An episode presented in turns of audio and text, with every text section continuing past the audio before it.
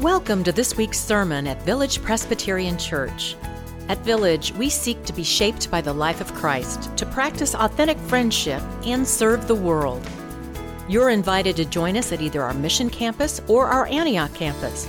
For now, we hope you hear a word for your own life in this sermon.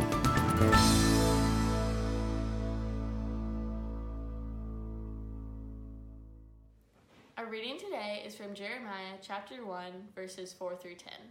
First, let us prepare our hearts to hear God's word. Lord, open our hearts and minds by the power of your Holy Spirit, that as the scriptures are read and your word is proclaimed, we may hear with joy what you say to us today. Amen. The word of the Lord came to me, saying, Before I formed you in the womb, I knew you. Before you were born, I set you apart. I appointed you as a prophet to the nations. Alas, sovereign Lord, I said, I do not know how to speak. I am too young. But the Lord said to me, Do not say I am too young. You must go to everyone I send you to and say whatever I command you. Do not be afraid of them, for I am with you and will rescue you, declares the Lord. Then the Lord reached out his hand and touched my mouth and said to me, I've put my words in your mouth. See, today I appoint you over nations and kingdoms to uproot and tear down, to destroy and overthrow to build and to plant. The grass withers and the flower fades, but the word of our God shall stand forever. So last week, we saw the disciples drop their nets at the drop of a hat when Jesus said, Come and follow me. And we learned that as Christian people, we all share a basic calling. And that basic calling is, to put it simply, to be Christian to let our faith shape every circumstance, every task, every relationship, every choice. We can't, we can't uh, take our spirituality and relegate it to some siloed sanctuary. No, it is to influence the whole of our lives. But this week, we read of Jeremiah's call story, and Jeremiah is called to a particular job, to be a prophet. It's a job that almost no one ever wants, but Jeremiah is called to it. So, do you think God calls you to particular jobs? If, if you work in IT or in banking, if you're a student or you manage people, is that because God has called you to that particular work? Maybe. Maybe. Our tradition teaches us that any work, any work that, that is done with care and is good for the community is holy work. But calling is complex. When I was in high school, I wanted to be a church musician. I wanted to be Will Breitsprock. I wanted to direct the choir. I, I, I went to college on a music scholarship, and at the end of my freshman year, my dad said, Tom, you love music, and that's great. I love music, he said, but you have a habit that is going to make a vocation in music impossible, I'm afraid. I was confused. I have a habit? He says, Yes, you like to eat, and you're not good enough a musician to both do music and eat. I recommend you decide which one you prefer.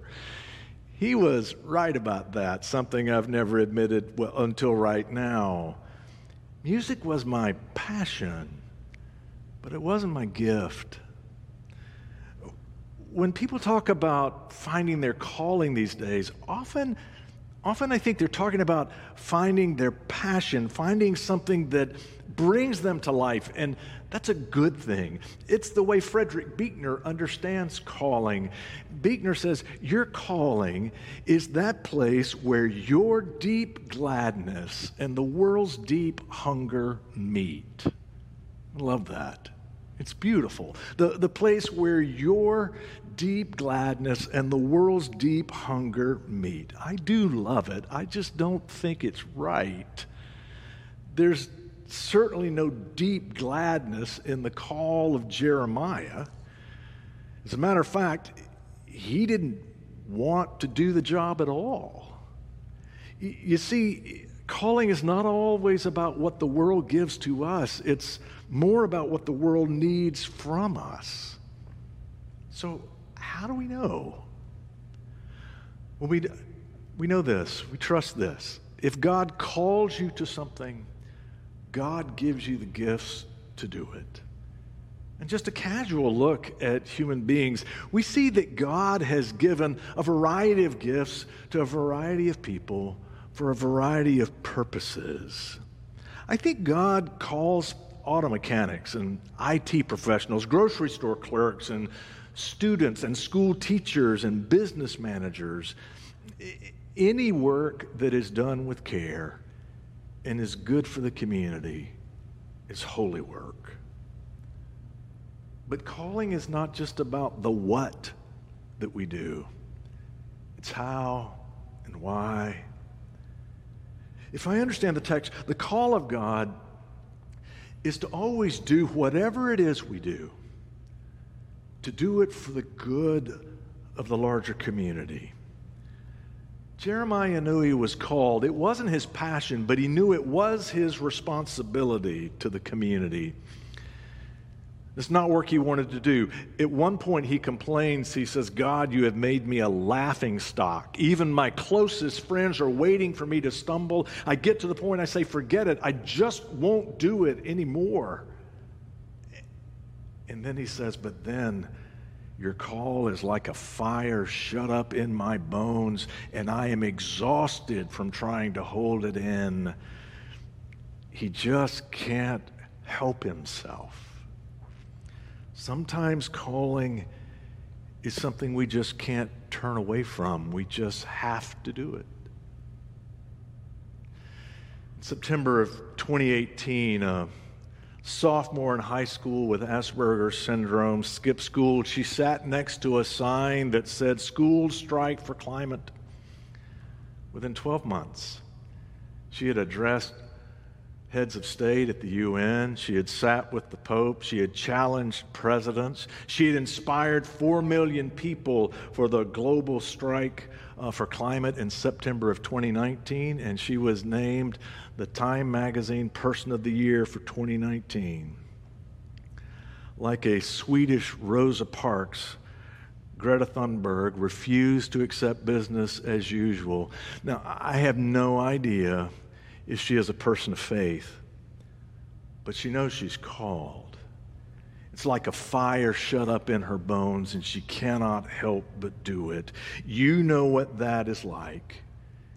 You respond to calls in your life all the time. Now, Time Magazine is not going to write about you or me, but you are doing what God called you to do. That's why, for some of you, you're going to contribute money to make sure we get those solar panels down on the Meneely Center because that's what we need to do. It's our part to do to take care of God's earth. And that's why folks in Ivanhoe, many of them students, they know a village church because for over two decades, you refuse to leave. You keep showing up to offer help and care where we can. That's why they know a village in Kenya and in the Dominican Republic, in Haiti, and at the U.S. border, because for some of you, it's like a fire shut up in your bones. You, you have to be in relationship and service in these ways. That's why the hungry in this community have learned that this is a place of help. It's why youth in this community have learned this is a place of welcome and of love. It's why young adults have learned you, you come and, and grow in your faith here, not to become like us, but just to know that you are loved by God as you are. I could go on, I could go on, but you know what it is that happens in your life that you just must do. It might mean being the best grandparent you know how to be right now being the best teacher you know how to be. Maybe God is calling you in this season to pay particular attention to your marriage. All of these can be calls from God. It doesn't have to be big, but God is calling you all the time. Is it your passion? Maybe. Is it your responsibility? always. Is it what the world needs from us? Of course. And like a fire shut up in your bones, it's a particular work, a particular way of engaging the world that God is calling you to. Trust in that. That is God's call for you. Pray with me. Gracious God, we believe. Help our unbelief. In Christ's name we pray. Amen. Thank you for listening to this week's sermon at Village Presbyterian Church. Learn more about us at villagepres.org, and we invite you to join us again next week.